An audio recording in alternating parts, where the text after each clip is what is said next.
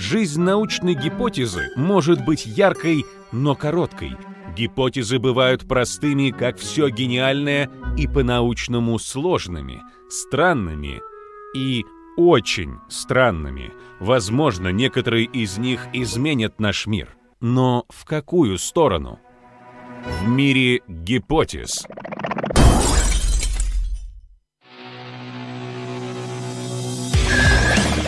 Анна Иванова, биоинформатик и дата-сайентист в международной компании Quantori, автор блога о биоинформатике, генетике и анализе данных lab.mouse. Добрый день, Анна. Вот тут с помощью хитрых современных технологий, можно было бы сказать, но на самом деле ножками мы поменялись местами. Я вернулся на свое место.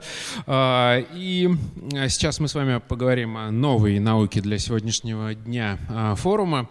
Но прежде чем а, вы начнете свой доклад, мы проведем опрос среди нашей аудитории. Представьте, что у вас есть возможность восстановить один вымерший вид. Кто это будет? Меня отговаривали заставили читать этот список, но мне очень хочется это сделать, потому что очень уж классные названия. А, кого вы хотите восстановить? Сибирских единорогов, мамонта, птицу Додо, стеллеровую корову, сумчатого волка, рифовых мозаично-хвостых крыс, реботрахуса, а, или заботливых лягушек, странствующих голубей или трицераптопсов трицератопсов. Вот на этом слове я не ожидал споткнуться. Но тем не менее, а, после доклада мы выясним. А вопрос к вам. Вы бы сами хотели дома содержать э, клонированного кого-нибудь, динозаврика, например? Ну, только если он с моим клонированным мамонтом драться не будет. Он у вас уже клонированный живет? Конечно. Боже мой, я уйду со сцены. Это вы тут из прошлого. Это вдруг вы на меня натравите. Хотя, стоп, я же ведущий Родины слонов. Подарите мне. Я подумаю. Ладно. В куске янтаря найден комар, в желудке у которого остались останки непереваренной крови кого-то, кем он пообедал перед самой смертью.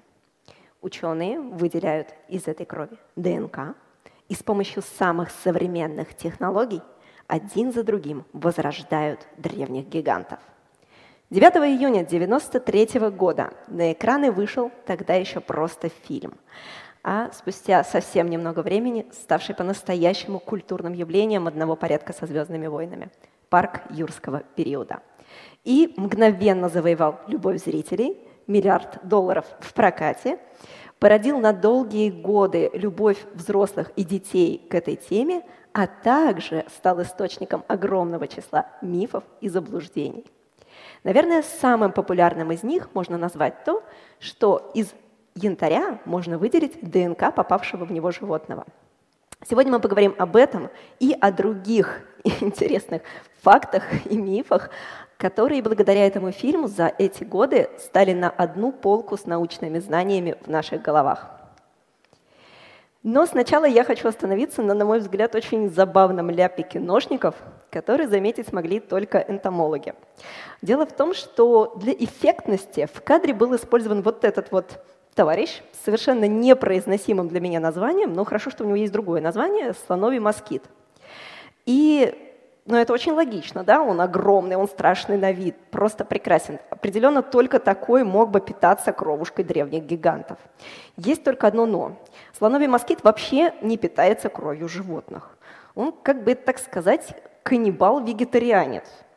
Дело в том, что взрослые самцы и самки этого москита питаются только какими-то сахаристыми веществами, например, соком гниющих плодов, э, какой-то э, соком растений, нектаром, например. А слоновьем же его прозвали за вот этот вот чудесный, его длинный, изогнутый вниз заостренный хобот, которым он как раз из этих цветов глубоких выколупывает свой нектар. И поскольку эти, комар, эти москиты, они не кусают животных, они никакие трансмиссивные заболевания не переносят, и для нас они вообще не опасны. А вот их личинки питаются личинками других москитов – и мы, мы, люди, даже хотели приспособить их к тому, чтобы как-то помочь нам бороться с опасными переносящими заболевания москитами. Вот таким вот прекрасным, чудесным ребятам испортили репутацию эти злые киношники. Но своего рода из фильма получилось и пророчество. В 2008 году, спустя 15 лет после выхода на экраны парка юрского периода, в куске мексиканского янтаря был найден вот этот красавчик. Он очень близкий родственник главного героя фильма. Выходит, что в янтаре, как в какой-то удивительной природной капсуле времени, действительно можно отыскать ключи к загадкам прошлого – и если не воскресить динозавров, ну, то хотя бы прочитать их геномы.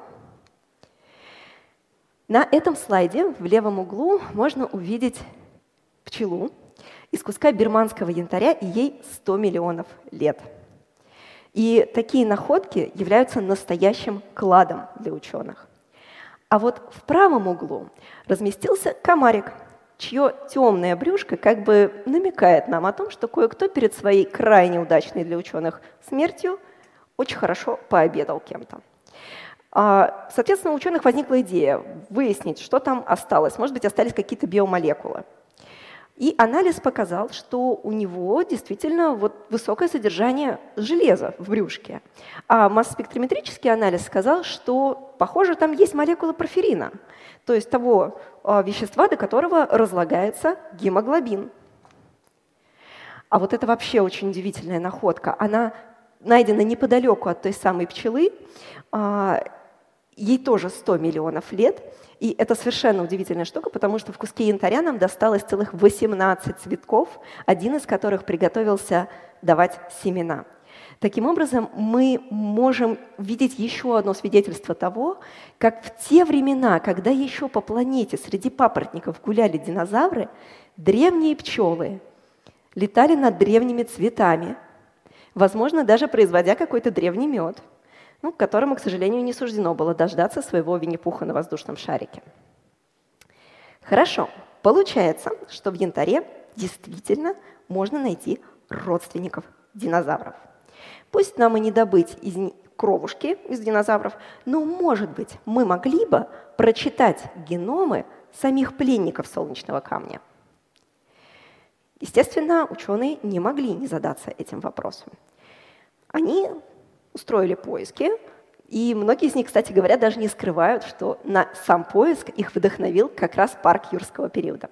Но что же у них получилось найти? Ну, собственно, почти ничего у них и не получилось. Буквально одна работа из куска совсем молодой смолы, в которой угодили долгоносики. Ну, дала какие-то результаты. И как же ученые оценивают свои шансы хоть когда-нибудь, хоть что-нибудь из янтаря выделить? Ну, крайне, крайне осторожно. За все предыдущее время ничего такого особо не получилось. Буквально в одной совсем недавней работе 2021 года удалось выделить немного ДНК из янтаря, которому всего-то 60 лет. И то, та ДНК, которую удалось выделить, была очень слабо концентрированной и сохранилась гораздо хуже, чем соответствовало бы при таком, образе, э, при таком возрасте образца. Но что еще весьма неприятная штука, что, к сожалению, как это сделали в фильме, взять и сделать точный прокол в камне и достать оттуда образец от пленника невозможно. Нам приходится каждый раз янтарь уничтожать, чтобы добыть оттуда попытаться добыть оттуда ДНК. А такие, такой метод отношения к древностям вандальный, он не очень-то хорош. Так, хорошо, получается, что из янтаря ДНК нам добыть тоже вроде как невозможно. Но, может быть, у нас все-таки есть шансы каким-то образом добыть древнюю ДНК. И, может быть, даже настолько древнюю, что принадлежала еще динозаврам. Спустя год после выхода на экраны парка юрского периода заголовки всех газет взорвались новостью – выделена ДНК динозавра возрастом 80 миллионов лет. Скептики очень быстро остудили пыл, но было уже поздно. Виной переполоха оказалась вот эта статья, вышедшая в престижном Science, в которой было показано, что под названием, кстати говоря, «Последовательность ДНК из фрагментов костей мелового периода», в которой якобы специалисты смогли выделить сразу несколько фрагментов ДНК, да еще и длиной больше, чем 100 нуклеотидов, из вот таких костей. Для ученых фантастикой казалась такая длина фрагментов. Но для простых читателей новостей фантастика, казалось бы, входила в их реальную жизнь. Вот-вот и эти сумасшедшие ученые выпустят бегать по улицам свежевылупившихся динозавров и нападать на людей. Это была паника, и скептиков уже никто в этот момент не слушал. А скептики гнули свое и оказались правы. Результат, который был показан в статье, был всего лишь загрязнением. Что-то попало из воздуха. Сегодня, в наше время, такая статья даже близко не дошла бы до печати.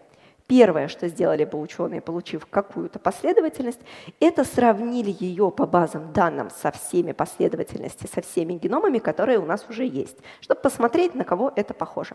Давайте выполним эту работу за тех авторов статьи 94 года. Мы воспользуемся очень популярным инструментом BLAST, онлайн-инструмента, скопируем консенсусную последовательность из статьи, вставим ее в окошечко, немножечко настроим параметры, чтобы у нас отработал поиск, и нажмем кнопку Blast. Пара минут ожидания, и наш динозавр оказывается суматранским орангутаном. А может быть даже черноруким гибоном. Или зеленой мартышкой. Или макакой резусом. А быть может, вот этой забавной обезьяной, которая точно хомо, но я правда не всегда уверена, что сапиенс. Получается, что мы, конечно, все сейчас такие умные и хорошие, и можем сказать, что ну вот у нас есть огромные базы данных геномов, мы живем в 21 году, это все быстро, просто интернет, технологии и все дела. А у бедных ученых в 94 году таки, таких возможностей не было. Ну, даже проект ДНК, э, «Геном человека» стартовал вот только-только. У нас человека-то еще не было. Ну, были какие-то геномы бактерий в базах данных, но это вообще ни о чем. Но Здесь нужно возразить, что помимо того, чтобы сравнивать с другими геномами, у ученых есть еще один способ понять, какая же ДНК перед ними – древняя или все-таки не очень. Но для того, чтобы поговорить о том, что происходит с ДНК в мертвой клетке, давайте сначала немножечко вспомним о том, что происходит с ней в клетке живой. А в живой клетке происходит вот что. Во-первых, в клетке есть ядро. В ядре хромосомы. Хромосомы – это само по себе и есть компактизованная ДНК – во-вторых, клетки наши какие-то чаще, какие-то реже, но делятся. Когда они делятся, ДНК тоже удваивается. Для этого она копируется. Копируясь, появляются ошибки, мутации. Но это далеко не все, что происходит с ДНК. На самом деле она вообще-то штука хрупкая. И влиять на нее, на ее разрушение и повреждение могут многие факторы. Это из банального совершенно, это ультрафиолетовое излучение. Солнышко посветило, модификации произошли. Это радиация, а атмосферная радиация, она всегда присутствует, никуда от нее не деться. Другие какие-то разные мутагенные факторы. И все это нашу ДНК в живой клетке постоянно портит. Одно вызывает неправильные сшивки, другие, другие вызывают какие-то удвоения и прочее, прочее, прочее. И на все эти варианты повреждений внутри нашей клетки есть механизмы починки. Чем же отличается клетка мертвая? В ней разрушения продолжаются, потому что ни солнышко никто не отключал, ни радиацию, но при этом чинить больше некому. Поэтому самое первое, чем будет отличаться древняя ДНК от современной, это длина фрагмента. И если перед нами находится а, со временем происходят еще и такие повреждения, которые разрезают по обеим нитям ДНК, поэтому длина фрагмента – один из самых решающих факторов. А что же еще может происходить с ДНК? Ну, например, когда перед нами находится древняя днк то мы должны быть готовы к тому, что в образце из нашей целевой древней ДНК будет всего, ну, в лучшем случае, 10% того, что нам нужно. Остальные 90% будут различного рода загрязнениями. И 90% это еще очень хороший случай. Гораздо чаще бывает так, что и 1% целевой ДНК выделить достаточно сложно, а 99% это всякая грязь. И это нормально. Ученые сегодня умеют работать с такими данными. На все это есть специальные протоколы работы. А задача биоинформатики, одна из основных ее задач, это как раз производить такую вот фильтрацию данных, чтобы не произошло той самой ошибки, которую совершили авторы предыдущей статьи. Помимо этого, помимо загрязнений, происходят еще различные модификации. Замены одних оснований на другие, рассыпается сам остов. Когда нити между собой рассыпаются, они тоже начинают беспорядочно друг с другом склеиваться, шпильки какие-то образуют. И вот это вот все совершеннейшее безобразие. Работа с древней ДНК очень сильно отличается от работы с ДНК современной. Под все это есть специальные протоколы, и ученые это все всегда учитывают. Но длина фрагментов – это один из самых важных для нас факторов древности.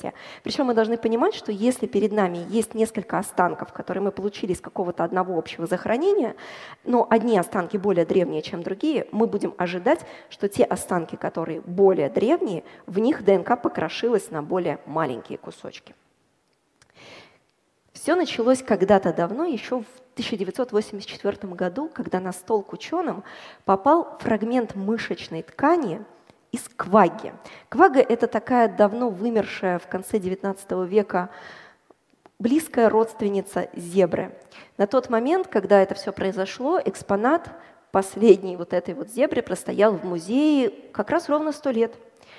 И даже тогда, в 80-х, кое-что из этих тканей получилось выделить. А, получилось выделить фрагмент митохондриальной ДНК длиной чуть больше 200, обратите внимание, да, 200 всего нуклеотидов. Но уже по ним были сделаны важные выводы, а главное вехи в основании, по сути, новой науки, науки работы с древней ДНК.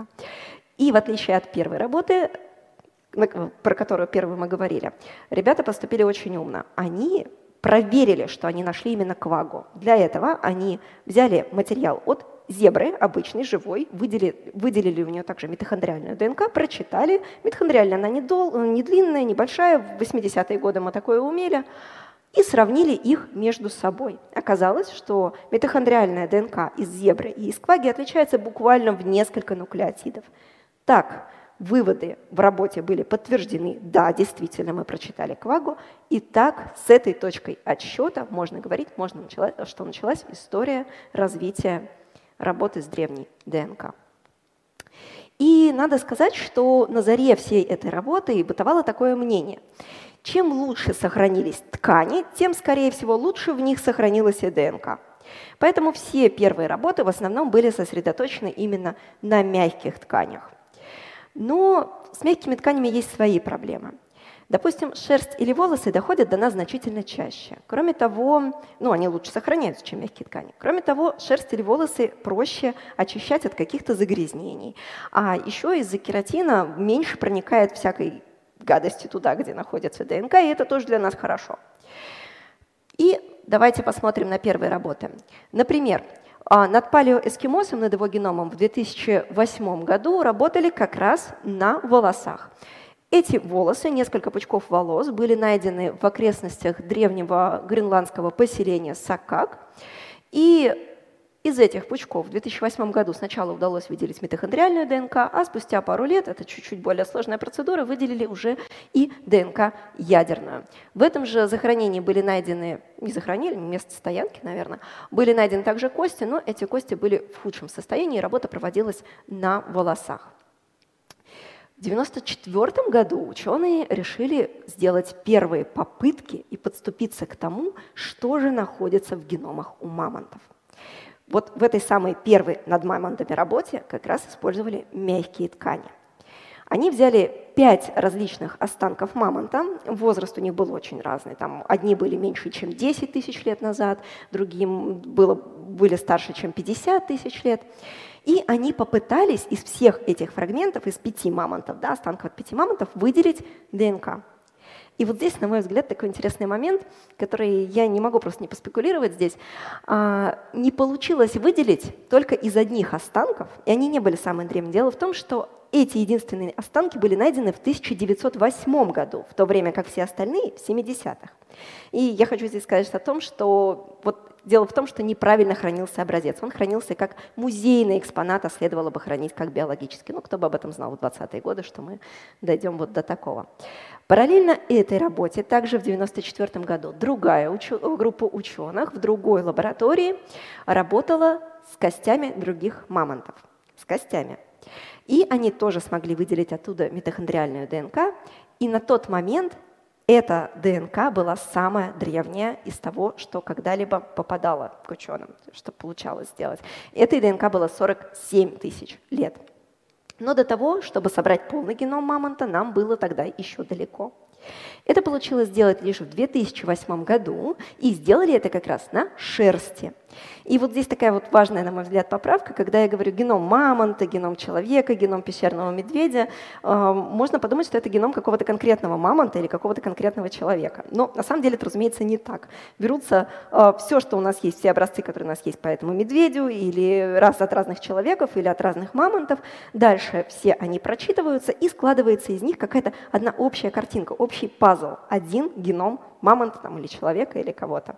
И вот в той работе в 2008 году удалось довольно-таки хорошо и точно собрать этот геном мамонта.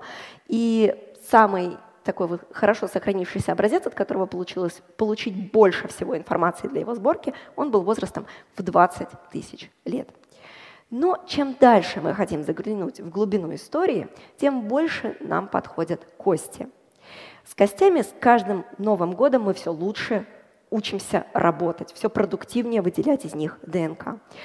И здесь у многих возникает такая претензия, что, ну, кости-то у нас, конечно, есть, но древние кости-то они окаменевшие, там камень-то, откуда вы что там выделите? Но на самом деле то, что кости окаменевшие, это не проблема. И вот здесь можно посмотреть на такую работу, которую провела группа ученых на над останками, найденными на Венгерской равнине. И здесь можно увидеть, что вот коричневые — это останки окаменелые, и они все варьируются в возрасте там, около 5000 лет назад. А те, которые желтые, они более молодые, не окаменевшие. И можно видеть, что когда они обращались к разным костям из этих останков, по части работ они получили даже лучшие результаты, чем на тех костях, которые не окаменелые. И лучше всего себя в этом показали именно височные кости. Из височной кости можно выделить больше всего ДНК. Что же у нас на сегодняшний день самого древнего такого прочитано? Очень долгое время, буквально 10 лет удерживала первое место древняя лошадь. И я очень хотела найти картинку этой древней лошади, но мне ничего не получилось, я прошу прощения. Здесь работа проводилась на кости, и возраст этой лошади был ну, менее миллиона лет, до 700, 780 тысяч оценивался. Но совсем недавно этот рекорд был с шумом побит. И забрали первое место в начале 2021 года ученые с работой на трех мамонтов с тремя разными образцами, от каждого взяли по зубу. Двум мамонтам было где-то от миллиона, миллион сто, миллион двести лет, а одному из них что-то около 500-800 тысяч лет, такой молоденький среди этих троих. И всех троих удалось прочитать. И вот здесь на графиках видно в первом столбце эти самые вот эти древние мамонты, что длина ДНК в их случае от 30 до 200 нуклеотидов варьируется. Но в среднем длина фрагмента где-то вот 40 с копейками. Так хочется все-таки в каких-то цифрах нам что-то прикинуть, сколько все-таки сохраняется древняя ДНК. И здесь надо понять самое главное. Все зависит от условий. Ну, например, если ты беспечный мамонт, гуляешь себе по древним ледникам, неосторожно проваливаешься в какую-нибудь расщелину, тебя удачненько заваливает снегом, то ты для ученых просто муа, находка. Твое ДНК сохранится прекрасно и через много тысяч лет. Но если ты неосторожный глупый кролик, который шатается по тропическим лесам, угодил в какую-нибудь ловушку, сдох, то, скорее всего, через несколько десятков лет от тебя, от твоей ДНК останутся только рожки до ножки. Соответственно, здесь история такая, как с селедкой, например, или йогуртом. Да? Чем Какие консерванты можно было бы использовать, то и хорошо. Здесь э, будет хорошо, если у нас мало влаги, чем холоднее, тем лучше, много соли, вообще отлично. И какие-то цифры все равно вот даже при этих параметрах хотелось бы иметь. За такими цифрами поохотились ребята вот из этой работы, которую проводили над останками, найденными на территории Новой Зеландии, останками нелетающей птицы Мо, давно вымершей. Возраст останков датировался там что-то от 600 до 8 тысяч лет назад. Забирали их образцы из трех различных мест. Всего у них было 158 костей. Они каждую из них проанализировали, прочитали ДНК и посмотрели, что получается. Создали математическую модель, которая учитывает температуру, которая в это время была, учитывает особенности почвы, и получили, что если мы а, находимся при температуре 13 градусов Цельсия, то фрагмент ДНК длиной в 242 нуклеотида распадется за 521 год пополам. Это значит, что за следующий 521 год он распадется еще пополам, потом еще пополам и еще пополам. Принципе, не такие плохие оценки. А плюс, если мы знаем, что мамонты у нас хранились в гораздо более хороших условиях, чем 13 градусов, то 4000 лет назад пирамиды уже стояли, а мамонты еще по острову Врангеля бродили. От таких мамонтов у нас вообще куча шансов получить очень хорошую, длинную, качественную ДНК.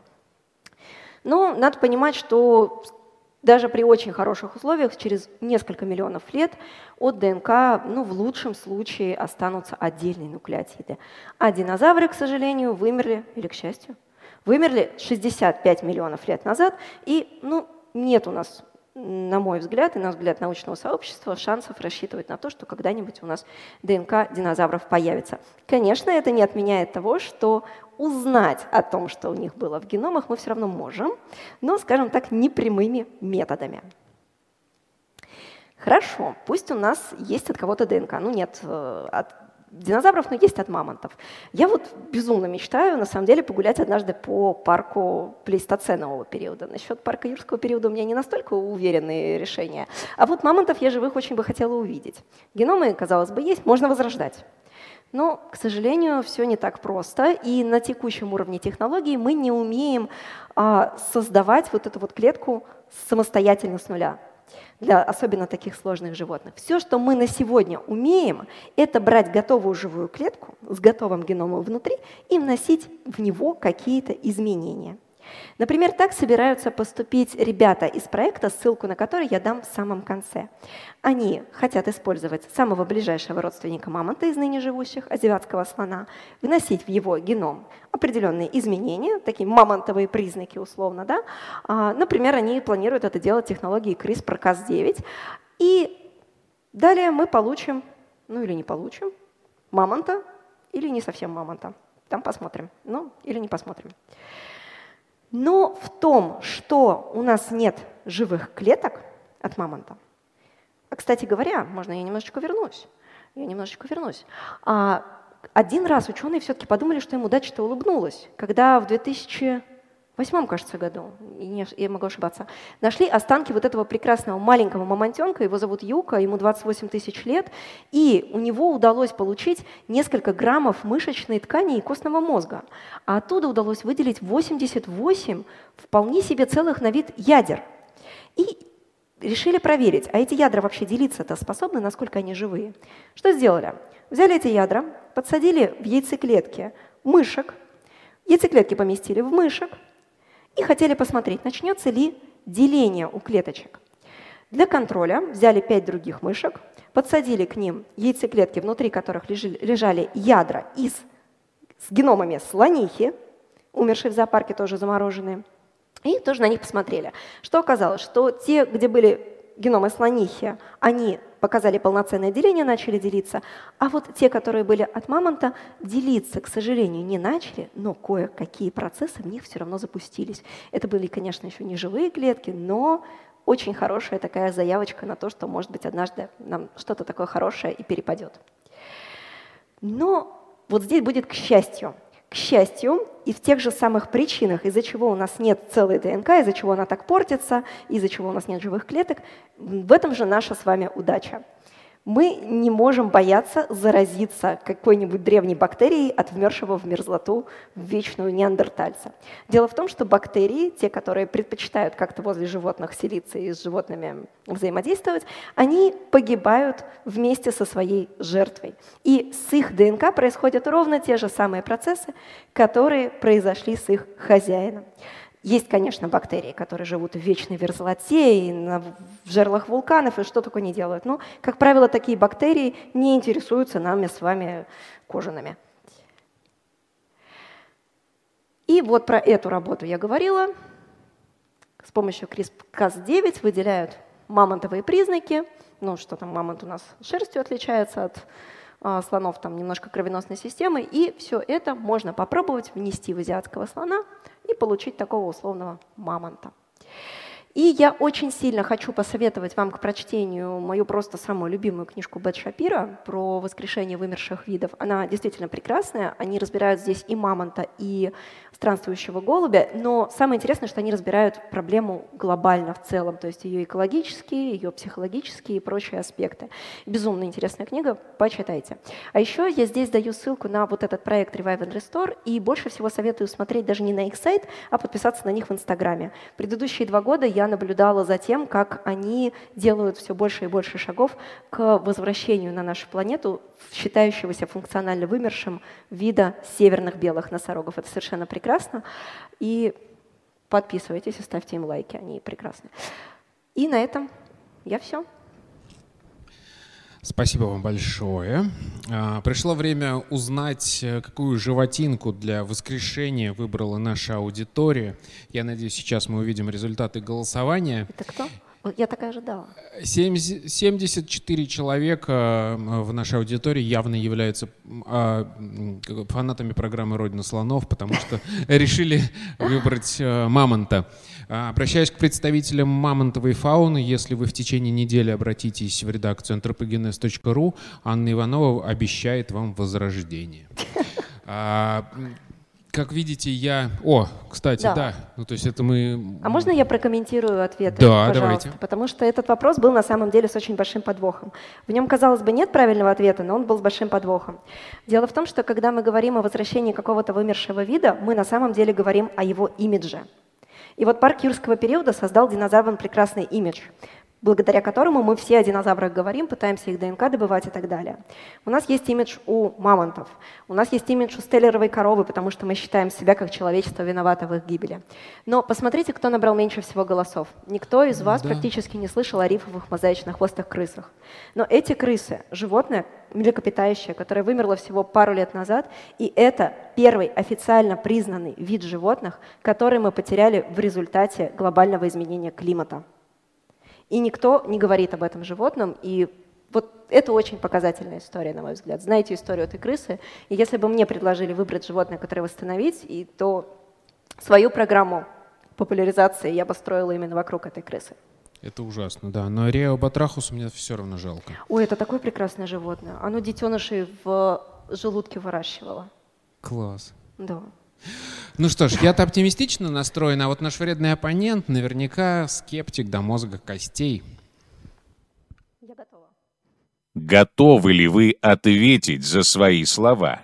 На сцене вредный оппонент. Александр Панчин, биоинформатик, кандидат биологических наук, лауреат премии «Просветитель» за книгу «Суммы биотехнологий». Я жажду этого диалога.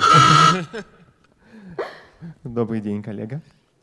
Большое спасибо за замечательный доклад. А для слушателей мои вопросы могут показаться доброжелательными, но вообще в них есть подвох, потому что ответ на любой из моих вопросов на самом деле может потребовать, не знаю, суток, а то и больше очень внимательного изучения литературы. Вот, поэтому я начну. А мой первый вопрос такой. Вы акцентировали внимание на ДНК что ДНК разрушается, что фрагменты короткие и куча проблем. Но вообще были заявления, достаточно громкие и сенсационные, о том, что якобы нашли аминокислотные последовательности, фрагменты белков, оставшиеся от динозавров. Вопрос заключается в том, да, если бы это было правда и действительно нашли, то мы знаем, что вообще-то главная функция ДНК — кодировать белки в конечном итоге, и по белкам мы могли бы восстановить э, фрагменты ДНК, которые их кодируют, соответственно, использовать их в генетических экспериментах по созданию динозавров. Так вот, что с этими историями и насколько действительно сохраняются белки, а, есть ли этому какие-то хорошие подтверждения, насколько все это реалистично? Ага, вот смотрите, поверхностная часть вопроса здесь в том, что действительно бывает так, что у нас есть какие-то древние останки, в которых ДНК не сохранилась, а белки какие-то мы найти не можем. И это как бы простая часть, да, можно было бы ответить на этом, но я-то знаю, на что мой оппонент намекает. А намекает он на работу прекрасной девушки по имени Мэри с фамилией на букву Ш, которую я бесконечно забываю, и громкую работу, которая вышла в начале 2000-х, и ребята утверждали, что они смогли выделить белки из кости Тирекса, и вот они такие крутые, и опубликовали только те результаты, которые соответствовали тому, что, какие выводы они сделали. То есть ребята проверили а, несколько тысяч различных вариантов комбинаций и опубликовали из них буквально несколько, которые соответствовали тому заявлению, которое они сделали. Что я хочу сказать этим? Что белки действительно древние выделять можно, но обязательно надо помнить, что любая такая работа должна проверяться, перепроверяться, и все данные должны публиковаться. Дело в том, что те методы, которыми работают с белками, они не такие надежные, и они очень сильно зависят от интерпретации и от тех баз, которыми используются для сравнения. Вот. Ну, то есть в итоге это у нас есть или нету хороших, хорошие У белки? нас есть белки по тем животным, от которых у нас нет ДНК, но не по динозаврам. Но не по динозаврам. Хорошо. А второй вопрос. А, у меня, у меня в свое время произвело впечатление исследование, сделанное знакомым ученым, его зовут Михаил Мац и его коллегой, которые публиковали, по-моему, в Science, статью, где они брали гены зеленых флуоресцентных белков, не только зеленых, uh-huh. вообще флуоресцентных белков, светящихся в ультрафиолете, и не только белков, из разных э, там, медуз, кораллов, uh-huh. и они с помощью биоинформатики реконструировали предковые состояния. И более yeah. того, они смогли синтезировать как бы предковый ген, который существовал очень давно, а потом они этот ген внедрили в бактерию и посмотрели, как бактерия светится. И даже установили, как это свечение устроено. Так вот, э, у нас есть потомки древних э, гигантских рептилий. Ну, окей, не, не, не совсем корректно выразился. Хорошо, у нас есть птицы. Так. У нас есть крокодилы. Угу. У нас есть, в общем, родственные виды. И мы гипотетически могли бы а, попробовать методами биоинформатики как-то прикинуть, как могли бы выглядеть геномы древних э, гигантских рептилий. Попытаться это сделать. Или я пытаюсь сейчас натянуть сову на глобус и всех ввести в заблуждение. На самом деле ответ на этот вопрос кроется в самом вопросе, в слове «прикинуть». Потому что все, что мы в этом случае сделаем, это будет некая аппроксимация, это будет та модель, которую можно сделать. Ну да, оно, может быть, будет работать так же, но не факт, что у самих динозавров оно было ровно так же. И мы должны помнить, что любая сложная функция, у нас нет гена клюва, у нас нет гена когтя, у нас есть э, сложные взаимодействия различных генов, которые сложно взаимодействуют с различными функциями. И мы, конечно, можем прикинуть, как это сделать, какую-то аппроксимацию, и оно будет делаться, и оно делается, но говорить о том, что эта функция реализована ровно так же, как она была реализована у динозавра, мы не можем. Ну вот э, история, например, как э, были птицы, которым э, сделали такие зачатки зубов. А, была такая да, что с этим? Там не только зубы были, там еще были работы, где э, взяли эту, вместо куриной ноги динозавра вы вырастили. Там много вообще прекрасного было. Ну, блин, мы же не можем сказать, что это ровно вот таким образом было. Мы можем сказать, что мы нашли механизм, которым это могло бы быть. Ну, ну, будет не Терекс, а будет курица, похожая на маленького Терекса. Ну, будет. Бы. Ну, уже хорошо. Уже Нет? хорошо. Будет парк э, псевдо-юрского периода. Я об этом, кстати, и говорила в презентации, что у нас есть все равно некоторые методы узнать, что там было у динозавров в ДНК, да, ну, непрямые. Вот они и есть непрямые. То есть вы, вы говорите, что прямо Терекса не получится, но псевдо-Терекса на него можно Ну вот и чуть-чуть... когда мы возьмем этого слона-то азиатского и дальше его начнем редактировать, мы же тоже не мамонта-то получим. Мы получим ГМО слона, по-моему, прекрасно звучит. Псевдомамонта. А ГМО-слон звучит лучше. Хотя тут вопрос, вот опять вопрос пиар-компании, да?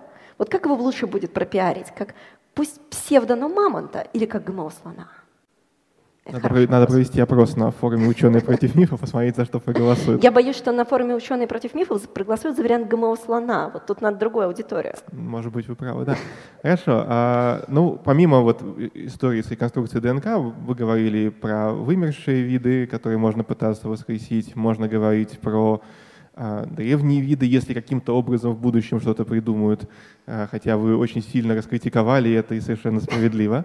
А, ну вот мы научи, получили такие ДНК какого-то вида, которого больше не существует. А как нам такие его все равно в жизнь а, вернуть?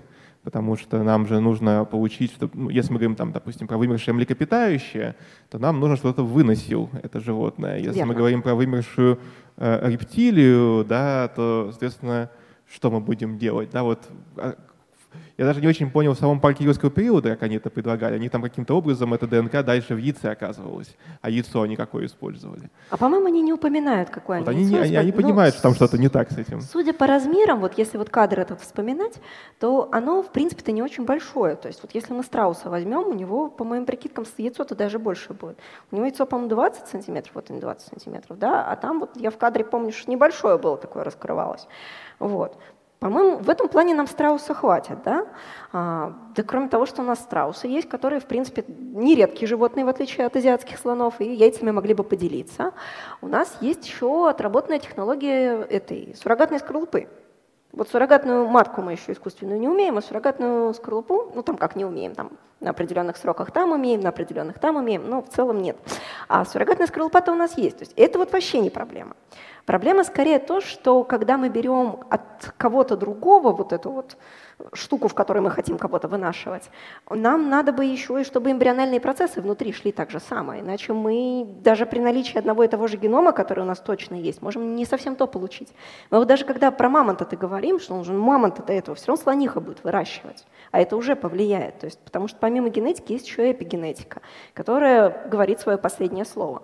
Ну, наверное, это может решиться тем, что если мы сначала слониха родит такого псевдомамонтенка, потом мы его вырастим, у нас будет уже мамонти, псевдомамонтиха, псевдомамонтиха родит уже чуть менее псевдо следующего уровня мам- мамонтенка. Ну, вообще верно, да, но когда, когда кто-то начинает рассказывать эту историю, я всегда вспоминаю замечательного японца, который пытался создать, что он очень искал, кого же он искал, сперматозоидов он искал замерзших у мамонтов э, в останках. Он хотел найти сперматозоиды, скрестить их со слонихой, вырастить полуслона, полумамонта, потом его скрестить с этими же самыми сперматозоидами, получить там на 75% мамонта, и вот у него там были расчеты, 50 лет пройдет и будет на 88% мамонт. Ну вот это примерно из той же оперы. Ну, вообще с мамонтами просто есть еще такой момент, что, в принципе, технология да, замены генетического материала в яйцеклетке, а, по сути, это процесс клонирования. Ну да. Вот, да. Ну, вот, вот слонов пока вроде никто не клонировал. Ну, зато носорогов клонировали. Ну, Носорогов? точнее, ка- их не клонировали, но вот эта вот технология, которую они на этом, на Эдварде-то с Фьючей сделали, с девочкой, она же очень близка к тому. То есть, ну, нам чуть-чуть осталось до того, чтобы а, попробовать северных возвращать. Но там тоже их возвращать будут не клонированием, а вот этой вот искусственным созданием эмбрионов, которых уже, вот я говорю, следите за тем проектом, там было прикольно, прям в реальном времени такие, мы получили еще три готовых эмбриона, которых будет кому пересаживать, мы пересадим. Потом там проходит две недели, мы получили еще два. Ну это же вообще, это же космос и фантастика, ты можешь в реальном времени следить за тем, как работают ученые. Ну, зачем еще Инстаграм вообще, в конце концов? Ну, в общем, получается, что пока что мы не сможем создать нормальный парк юрского периода, разве что сделать такой парк юрского периода, куда мы поместим людей с устаревшими взглядами, которые думают как динозавры. А это классная идея. Я, думаю, что нужно вкладываюсь. сделать специальное место для таких На людей. Патреоне надо завести под проект. Да, и вот плохо себя ведешь, не уважаешь, не знаю, других людей, их Мы чувства точнёхонько. в парк юрского периода тебя. Мы точнёхонько. Все, мои вопросы закончились. Спасибо большое. Несмотря на то, что вы пришли к соглашению, как мне кажется, в конце, мне кажется, дискуссия была очень полезной. Как минимум, я услышал первый раз в жизни словосочетание «суррогатная скорлупа». Это, по-моему, очень смешно. А, призываю нашу аудиторию голосовать за Александра Панчина как за вредного оппонента и определиться с тем, кем же он стал Анне Ивановой в этом раунде. А мы перейдем к вопросам аудитории, если вы не против. И я бы, наверное, начал с э, нашего специального гостя, потому что какой форум «Ученые против мифов» без Палпатина, который из зала задает свои... надо Смотреть в зал а, который задает вживую свои, э, как всегда, Так. ка- каверзные и таинственные вопросы. Да, здравствуйте. Вот сейчас уже несколько вариантов э, реконструкции генома вымершего животного предлагалось. Э, Вот можно непосредственно попытаться его где-нибудь выделить, можно попытаться реконструировать, там, например, динозавров, вот этих не птичьих, по птицам и крокодилам. Вот. Но это как бы все э, мы реконструируем либо по одному источнику древнему, либо там по нескольким современным. А в некоторых же случаях можно, ну, если есть современные еще живые родственники, ну, может быть, не прямые потомки, отследить, как эволюционировали они в прошлом. Вот. И хоть у самой эволюции как процесса инерционности нет, есть инерционность у факторов, которые к ней, к ней приводят. И, соответственно, у, у генетических изменений тоже. Э, по недавним предкам можно попытаться прикинуть, э, какие были еще более древние, ну, проэкстраполировать изменения. Можно. Вот. А потом э, можно такую же кривую, ну, для каждого из признаков попытаться построить для, например, некоторой ветви эволюции типа мамонтов, это при, еще для вот, индийских слонов, дойти до того места, где они разошлись, и если мы там для мамонтов еще плохо будем себе представлять, у нас будет еще дополнительная реконструкция для индийских слонов, и там мы будем э, иметь чуть более хорошую точность, чем если только одно из них анализировать. Вот. А, подождите, подождите. Иметь, С можно... чем хорошую точность? У нас сейчас точный хороший геном мамонта. Э... Куда нам точнее это? Да, но это геном мамонта конкретного, который жил в конкретный момент. Вот. Нет, это а... не геном конкретного мамонта. Я говорила, что это некий общий пазл, который собран а, ну, из а кучи разных еще, мамонтов. А это еще хуже, потому что это, это усредненный мамонт. Да, это получается усредненный мамонт. Это даже не представитель какого-то конкретного периода. Вот. Так, таких животных как бы даже не существовало ни, ну, ни в какой момент, потому что э, те, которые чуть древнее, чем в среднем из этих э, э, выборки, они были ну, чуть более древние по своим характеристикам, те, которые позже чуть более так. поздними, а конкретно таких не было. Вот. А если пытаться вот так вот реконструировать изменения каждого признака, то, наверное, получится э, попытаться реконструировать представителей каждой эпохи чуть с большей точностью. Как думаете? А что мы хотим сделать-то в итоге? Ну, Кого реконструировать получить? представителя этой эволюционной ветви из конкретного временного Нет, периода, мы... а не в среднем. Смотрите, мы, конечно, можем вот это вот все построить, аппроксимировать, посчитать. Можем, можем, все. Но даже в 2008 году тот мамонт, которому был 20 тысяч лет, который участвовал в сборке генома мамонта, мы только от него одного 80% данных получили.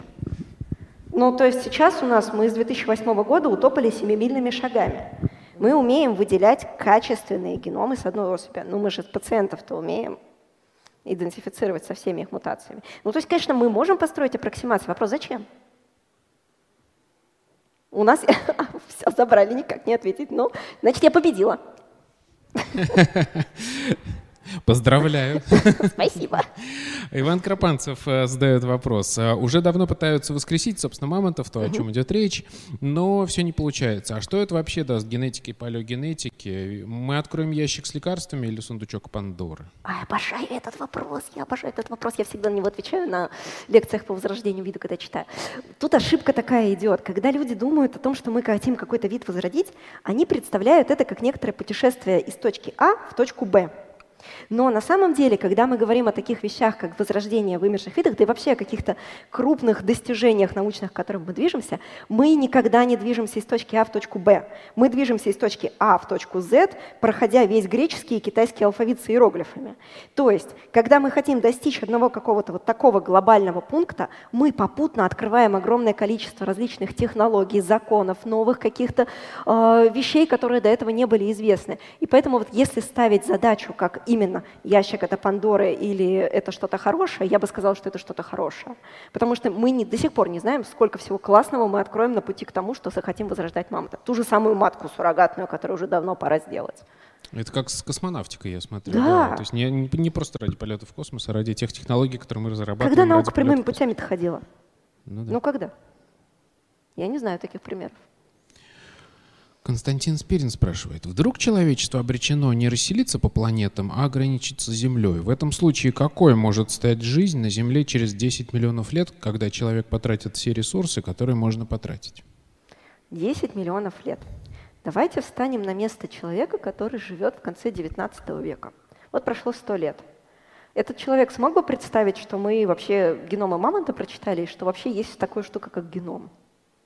Сто лет прошло, мы не можем представить. Представить что-то через 10 миллионов лет, но это надо быть а, либо очень большим каким-то мечтателем, либо совершенно не отвечать за свои слова а я предпочитаю за них отвечать, поэтому я откажусь от ответа на этот вопрос.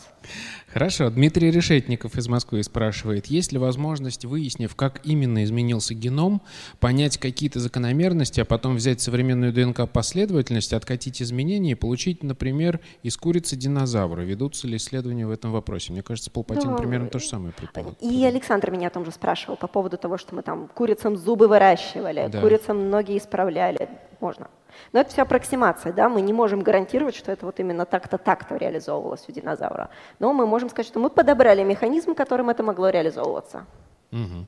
Кирилл, Санкт-Петербург. Если не получается выделить полностью ДНК одной особи, то можно ли вообще говорить о воскрешении? Ведь если склеивать ДНК разных особей, то непонятно, если даже и получится, будет ли эта особь жизнеспособна она даже не потому еще непонятно, будет ли жизнеспособной. Мы даже вот с темой ДНК-то уйти можем. У нас помимо генетики, как мы говорили об этом, да, есть эпигенетика, которую мы, ну, неандертальца можем восстановить определенными путями, сравнивая там где-то с где-то определенными методами работать с древней ДНК, где-то равняясь на нас, вот это все. А от более древних животных мы такого ну, гораздо сложнее нам предположить. У нас на самом деле во всей этой истории сложности на каждом шагу. В принципе, сложности преодолимые, возможно, преодолимые даже в обозримом будущем. Но они есть. Угу. И не всегда они связаны только с ДНК. Константин Ступин из Нягани спрашивает. Всю историю планеты виды вымирают из-за неприспособленности, и ничего. А если какой-то вид вымрет сейчас, нам говорят, что это затронет всю экосистему и в конечном счете скажется на нас. Но ведь экосистема никогда не была статичной. В чем проблема вымирания видов? Это очень классный вопрос на самом деле. И он очень сложный, потому что нельзя сказать о каком-то вымершем или живом виде в вакууме. Каждый вид — это часть своей экосистемы. Ну, например, мы вроде как сейчас считаем, что а, некоторые виды комара, которые переносят для нас заболевания, они ну, не нужны. Если их убрать из э, сообщества, из экосистемы, то экосистема не пострадает, найдутся ей быстро замены. При этом, если мы говорим о Йеллоустоунском парке, из которого в свое время истребили волков, у него вся экосистема пошла рушиться. Когда у нас в тундре мамонты пропали, бизоны пропали, крупные животные пропали, у нас экосистема тундры когда-то в древности очень богатая тоже пропала. С другой стороны, у нас есть э, река, да, загрязненная, в которой раньше реч, речные дельфины жили. И вот тоже там непонятно. И все это сложно. И нельзя ответить про какой-то вот реально вид в вакууме. Нет, давайте смотреть на каждый конкретный случай. Александр, Новосибирск. Может сложиться впечатление, что клонирование мамонтов, не говоря уже о более древних животных, дело далекого будущего, поскольку каких-то значительных успехов в этой сфере за последние 10-15 лет нет, хотя разговоров много. Неужели мы так и не дождемся хотя бы слоновых мамонтов на нашем веку? Я хочу сказать, что вы, уважаемый слушатель, не следите за новостями. А новостей в этой сфере огромное количество, но, к сожалению, почему-то о них очень редко пишут в российской прессе каких-то ну, интернет-изданиях и так далее. И о том, когда даже пишут, почему-то пишут плохо, очень плохо, но это отдельная совершенно задача. Для меня было в огромном... Плохо в смысле в негативном ключе или плохо неправильно. пересказывают неправильно? Неправильно, то есть даже неплохо пересказывают и делают неправильно. Например, несколько лет назад прошла такая новость по российским СМИ, что мы, значит, воскресили северного белого носорога. Когда ты лезешь в источники, ты узнаешь, что мы, собственно, не северного белого там воскресили, а мы на южных белых отработали кое-какую технологию, которую дальше мы будем применять на северных. Ну как можно было таким образом исказить? Поэтому, как там говорил профессор Преображенский, кажется, не читайте советских газет. А слушайте форум «Ученые против мифов». Да, точно. Отлично, идем дальше. А, господи, они меня решили убить сегодня такими именами, как Dart 7 Hip Hop House Rack. А, который спрашивает, насколько сильно повлияет воскрешение вымершего вида на современные экосистемы? Вот обратный вопрос. Давайте посмотрим опять же в Yellowstone, да? А, и посмотрим, что это у нас был продуманный ход, куда мы взяли и вернули волка. Но мы его не воскрешали, мы его просто позаимствовали, да? И мы увидели уже, что через несколько лет, во-первых, популяция сама нормализовалась, нормализовала популяции других животных. И у нас восстановилась экосистема, которую мы без этого волка потеряли. И это хороший пример. Не всегда оно так. А бывает так, что в попытках какую-то экосистему возродить, мы ее, наоборот, теряем. Бывает, что в попытках обогатить экосистему мы кого-то теряем. Вот пытаясь обогатить экосистему Америки э, Северной, каштан уничтожили. Случайно. Так получилось. В общем, какая-то русская рулетка. Не, ну, то был 20 век, а мы все-таки уже немножечко поумнее, мы больше всего просчитываем. И прежде чем какой-то инвазивный вид, допустим, ввести или что-то воскресить или так далее, мы гораздо лучше просчитываем риски. И сейчас, в 2021 году, я бы уже так сильно об этом не переживала. А вот в 20 веке мы наворотили, да. Когда я читаю следующий вопрос, мне становится страшно, а, потому что я его связываю с предыдущим. Александр Молотов, существуют ли какие-либо исследования ДНК предков человека и промежуточных видов с перспективой возрождения? Всегда этот вопрос кто-нибудь задает. Представил Мне себе задают его, который Да, бегают. и вот когда ты спрашиваешь, какие виды возродить, и обязательно кто-нибудь один ответит, давайте возродим неандертальца. Но давайте посмотрим на это с точки зрения не науки, наука-то, может быть, и могла бы, давайте посмотрим с точки зрения этики. Но вот представьте, что я не очень сильна вот в антропологических штуках, вообще человек меня очень мало интересует, поэтому я об этом мало чего знаю. Вот. И я на самом деле не знаю, отличался ли он там как-то по каким-то психологическим факторам или по интеллектуальным способностям, я просто этого не знаю. Давайте посмотрим с другой стороны. Представьте, что вы хотите вернуть в мир человека, у которого никогда в жизни не будет нормальной жизни. За ним будут следить, куча камер, журналистов, папарацци, а, ученых каждую минуту его жизни. Ну, То есть мамонта вам в этой пожелали? ситуации не жалко, что за ним бедным будут следить каждую секунду жизни, папарацци будут ловить его в магазине? Мамонта в магазине? Да. Но они вроде по посудным лавкам должны, нет? Кстати, ну, посудная лавка там, это же магазин. Ну, я думаю, что мамонт это переживет, а вот с неандертальцем как-то не очень хорошо так поступать было бы. Хотя вот мы все больше и больше узнаем об интеллекте животных, и тоже я вот сейчас думаю, я ответила хорошо, а может быть это не так хорошо. Ну, давайте это оставим специалистам, которые интеллектом животных занимаются. Угу. А КТМ ООО спрашивает, а сколько геномов сейчас расшифровано полностью? Помню, было всего несколько видов, стрекоза и еще пара насекомых вроде. О, сейчас вообще кого мы только не имеем. Мы там и киты у нас разные есть, и разные растения, целая куча. А бывает так, что у нас генома нет, потому что он сильно большой, ну типа там секвоя какая-нибудь, потому что она себе наращивала, наращивала, наращивала геном. У нас тогда транскриптомы есть, у нас от кого-то экзомы есть. Ну, в общем, базы данных. У меня где-то графичек такой был, я его люблю в презентациях показывать, и он, закон Мура давно поломался, когда мы говорим о том, как, в, каком, в какой прогрессии увеличиваются данные, а, которые мы имеем по геномам. Это просто бешеные абсолютно темпы.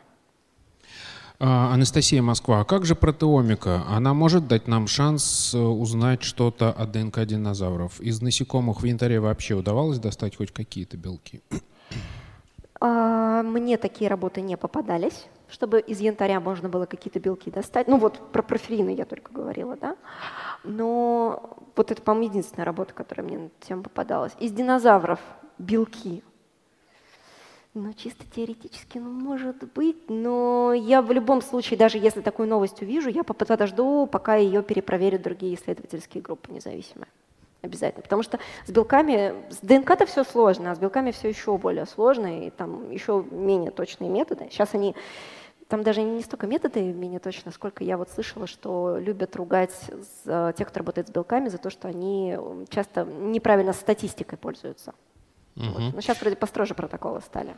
Дмитрий Евдокимов спрашивает, есть ли способ консервировать свой генетический материал, чтобы он сохранился как можно дольше, и люди будущего смогли меня клонировать и не гадать, какими же были эти архаичные сапиенсы? А можно я спрошу? Михаила, да?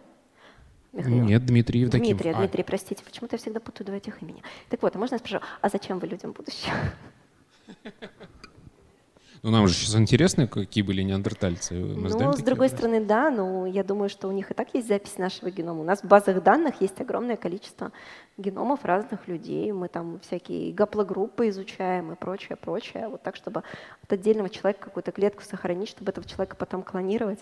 А вы бы хотели жить вот так вот, чтобы на вас камеры были направлены, как тот самый неандерталец? А, ну то есть тогда вы, получается, ответили. Лучше всего тогда, получается, сохранить это в цифровом виде, Конечно, в виде да. записанной ДНК, чем да. биоматериал. Да. А какой вопрос вам больше всего понравился из А тех, можно их еще раз прогнать? А то у меня память как да, у рыбки. Да, давайте, хорошо. Про сундучок Пандоры или, или ящичек с лекарствами – А, про 10 миллионов лет и какой будет жизнь через 10 ага. миллионов. А, можно ли а, откатить назад, назад изменения в ДНК, чтобы по, из курицы сделать динозавра? Ага. А, если мы воскрешаем конкретную особь, можно ли говорить о воскрешении видов, потому что она будет не, жизни, не жизнеспособна? Вполне возможно. А, виды, которые вымирают от неприспособленности, и это, в общем, не страшно? Ну, потому что они всегда вымирали. Ага. Так, э, про мамонтов дождемся ли мы на своем веку? А насколько сильно повлияет воскрешение вот этих мамонтов для экосистемы современной, ага. на любых других видов? А, так, то же самое про предков человека, в смысле, есть ли у нас э, предки человека с перспективой возрождения? Еще у нас был вопрос э, по поводу количества видов с полностью расшифрованными ДНК.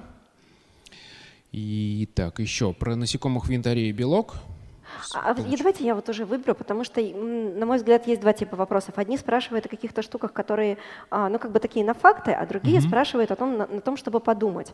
И я очень люблю, когда вы меня заставляют подумать. И, а подумать меня заставили два вопроса по поводу вот как раз, э, что виды-то вымирают, да, и это типа естественный процесс. И второй был про экосистему. И вот можно либо кого-то одного выбрать из вот этих двух вопросов, или если есть возможность, может быть, двоим подарить подарок, если такая возможность. Я думаю, что мы найдем способ, э, способ подарить каким-то образом два подарка двум. Это отлично, потому что таких вопросов, как возрождение видов, лучше всего действительно думать в комплексе и думать не только о их каких-то таких материальных так, еще раз напомните первый вопрос. А, один был про экосистемы, когда повлияет, а второй был по поводу виды естественный процесс вымирают, и мы считаем, что типа это ок, а иногда считаем, ага, что да, да, да, да.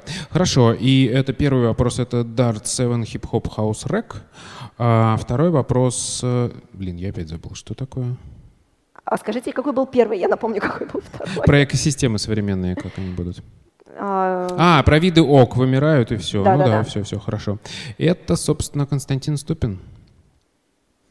А, вы получите от нас подарок. Один из вас получит книжку «Генетический детектив» от исследования рибосомы к Нобелевской премии а, издательства «Питер». А второй Dart 7 Hip Hop мы посмотрим, что получит. Я пока не могу ответить на этот вопрос сходу. Отлично. Отлично. Зато я точно могу сказать, что получите вы в качестве подарка за выступление э, на нашем форуме. Это будут, будет стакан деревянный для ручек от Фанпин и воскрешенный Уж я не знаю, прочитан ли его геном, но тем не менее а, наш пингвин-эпитек космонавт. И незабываемое ощущение от скетча Юлии Родиной.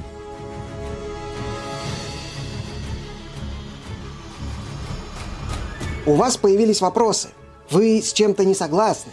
Пишите комментарии с хэштегом постскриптум. Докладчик будет отвечать на ваши вопросы в прямом эфире на канале Лаборатория научных видео. Друзья, мы считаем своим долгом продолжать рассказывать вам о научных достижениях, о тех, кто исследует и созидает, а не разрушает. Крайне важно поддерживать ученых, не позволять распространяться конспирологии, антинаучным заблуждениям и страхам. Пусть в самой трудной ситуации наука объединяет людей.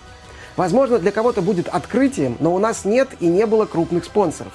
Основной источник финансирования наших проектов – подписчики. Увы, поддерживать нашу деятельность через Patreon и YouTube сейчас становится все сложнее. Значит, мы можем потерять вас, наши подписчики, а вместе с вами возможность в принципе продолжать нашу научно-просветительскую деятельность. Мы открыли аккаунты на площадках Sponsor и Boosty. Это российские аналоги Patreon.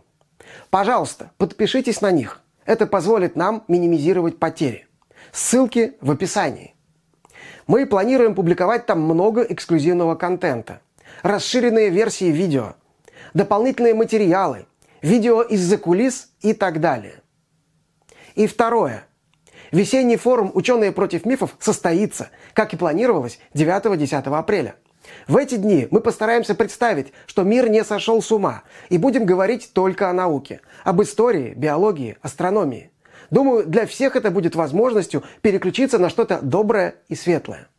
Ссылка на сайт форума в описании и вот здесь. Пожалуйста, регистрируйтесь. Да поможет нам сила настоящей науки. Что бы ни случилось.